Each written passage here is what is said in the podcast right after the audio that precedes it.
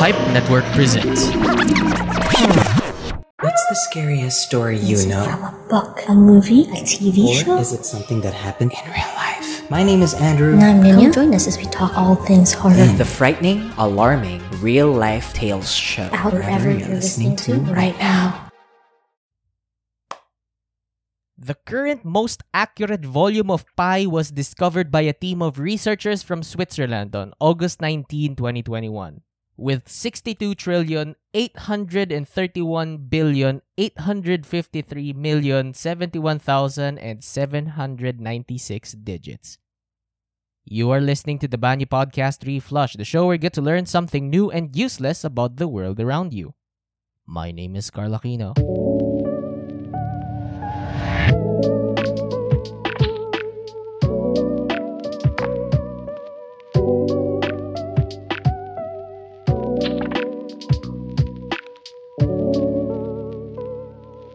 I think I can speak for a lot of people when I say that math is not one of our strongest subjects kahit ano talagang gawin natin. Especially nung mga high school na o kaya nung college. Yun talaga, conv- convoluted na talaga yun. Especially nung dinagdag na nila yung mga letters. Talagang, minsan hindi ko talaga maintindihan kung ano nangyayari. And because of that, we tend to not talk about mathematics that much kasi we usually despised mathematics. But for this episode, we are going to be focusing on something that happened in the field of mathematics during the first half of the 20th century. Whether you like math or not, whether magaling ka sa mathematics nung nag-aaral ka pa or hindi, I hope you learn something new with when it comes to mathematics in this episode.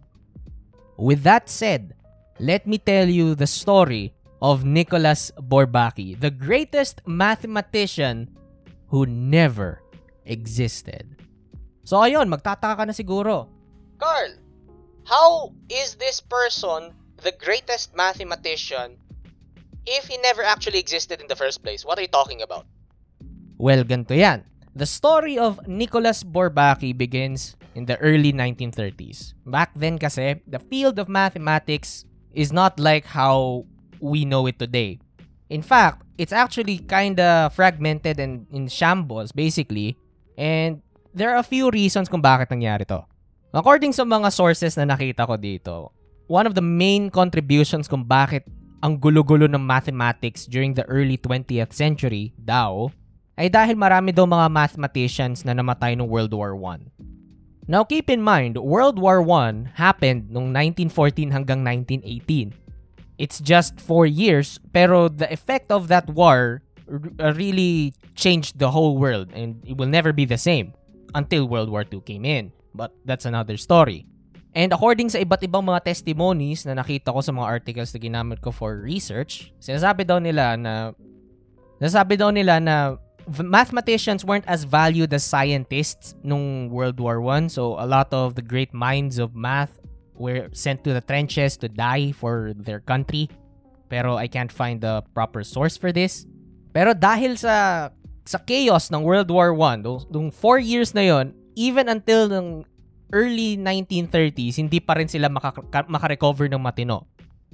There's also the fact that there were there was no proper standardized terminologies for math daw.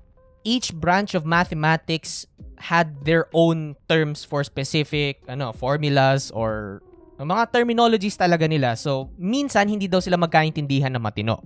And this is where Nicholas Bourbaki comes into the picture. Nicholas Bourbaki is not one individual, but rather a group of mathematicians. Originally, he was born from the minds of five French mathematicians. Now, full disclosure before we continue in this one. Like every instance na meron tayong episode na related sa France o kaya may mga French names na gagamitin, I'm going to butcher their pronunciation because I do not speak French and I've never really studied the language. So, apologies once again to the people who are going to look into this. I'll try to pronounce it as best as possible, but the five French mathematicians are Claude Chevalier, André V, Henri Cortan, Jean Delsat, and Jean Dudon. So ayun, from here on out, we're going to be calling them the Bourbaki Group or the Bourbaki Project para mas madali na lang kasi I will not pronounce them properly every single time. So, ayun. At the time, during the early 1930s, these five mathematicians were studying at this very prestigious university sa Paris called the École Normale Supérieure. It's sorta like the French version of Harvard and Oxford. Ganun siya ka-prestigious. And when it comes to mathematical talent and innovation, you know damn well that École Normale Supérieure is the breeding ground for that kind of talent. So, you know kung ano yung level of mathematical prowess ng five mathematicians na to. They're really, really, really smart. But anyway, one of the main driving motivators kung bakit sinimulan ng five mathematicians na to, si Nicholas Bourbaki, ay dahil doon sa mga textbooks na ginagamit nila. Lalo na yung calculus textbook nila. They're they're really really frustrated with their books. Kasi sure, calculus alam natin confusing na siya and very convoluted. Pero back then, la, dahil fragmented ang mathematics and hindi sila magkaintindihan, hindi nila maintindihan yung kung ano yung nasa textbook na to. So, it's frustrating to use, it's frustrating to understand, and they're get they're getting nowhere. Wala na silang progress when it comes to learning something new about mathematics. So what they did is practically say, fuck it, we are going to be making a better textbook instead. So ayun yung ginawa nila. It's kind of like what Thanos did dun sa post-credit scene ng Avengers Age of Ultron. He said, fine, I'll do it myself. And so they did originally, they started in 1934. Parang unofficial na talk nila. Pero yung parang true and honest start talaga nila is 1935.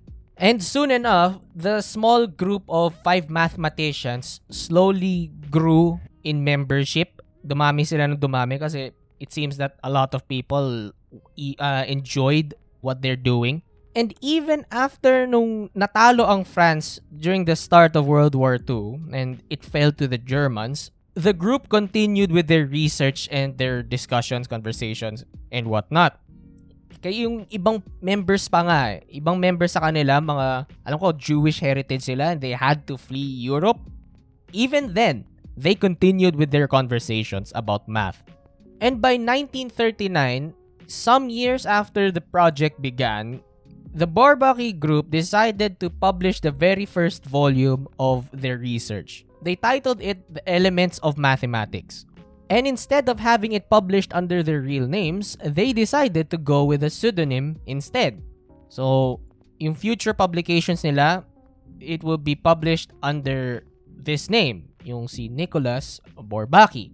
So, natataka ka na siguro, saan ang galing tong pangalan na to? Well, their character is named after a French general by the name of Charles Denis Sautier Bourbaki. Nailed it. But anyway, yung general na pinagbasihan nila ng pangalan, he used to be a general who fought during the Franco-German War. And ito pang matindi, the group that made Nicholas Bourbaki went out of their way to expand his backstory and lore. Oo, ganun sila ka-dedicated sa sa project na to. Not only are they dedicated on mathematics, but they also want to make Nicholas Bourbaki as believable as possible. So, ang ginawa nilang backstory para kay Nicholas Bourbaki ay isa daw siyang ano, elusive na math genius hiding somewhere sa Russia and he only collaborates with a very select people of mathematicians that he could trust. And it doesn't stop there as the years progressed, lumaki ng lumaki ang backstory and lore ni Nicholas Bourbaki. They even gave Nicholas a daughter by the name of Betty.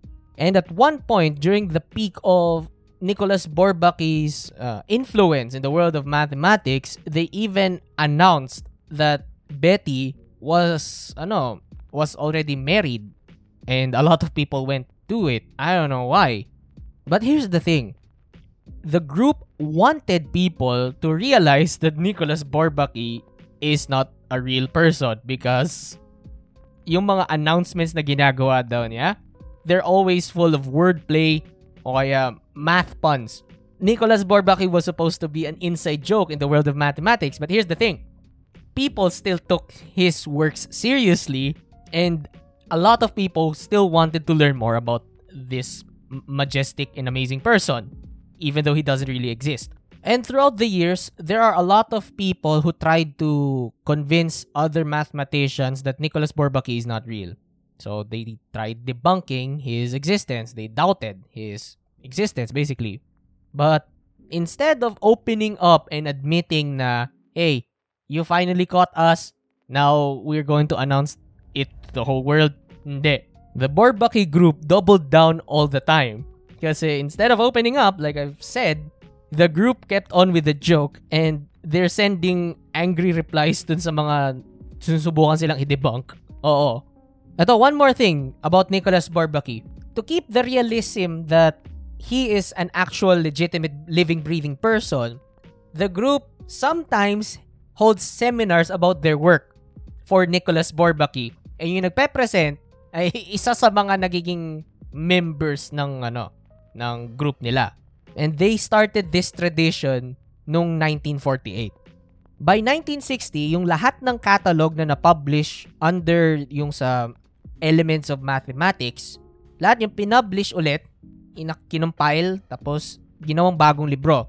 They call this the History of the Elements of Mathematics. So, 30 years in, they're still going strong. Unfortunately, even though ang tagal ng success nila, soon enough they had to end the joke. Kasi the the inside joke has become stale. It has become an open secret by this point na Nicholas Bourbaki is a group of people and he's not a real person.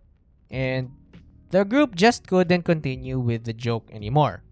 However, instead of finally admitting that Nicholas Bourbaki is not a real person and is a group of individuals, the group decided that they'll make one last hurrah for Nicholas Bourbaki.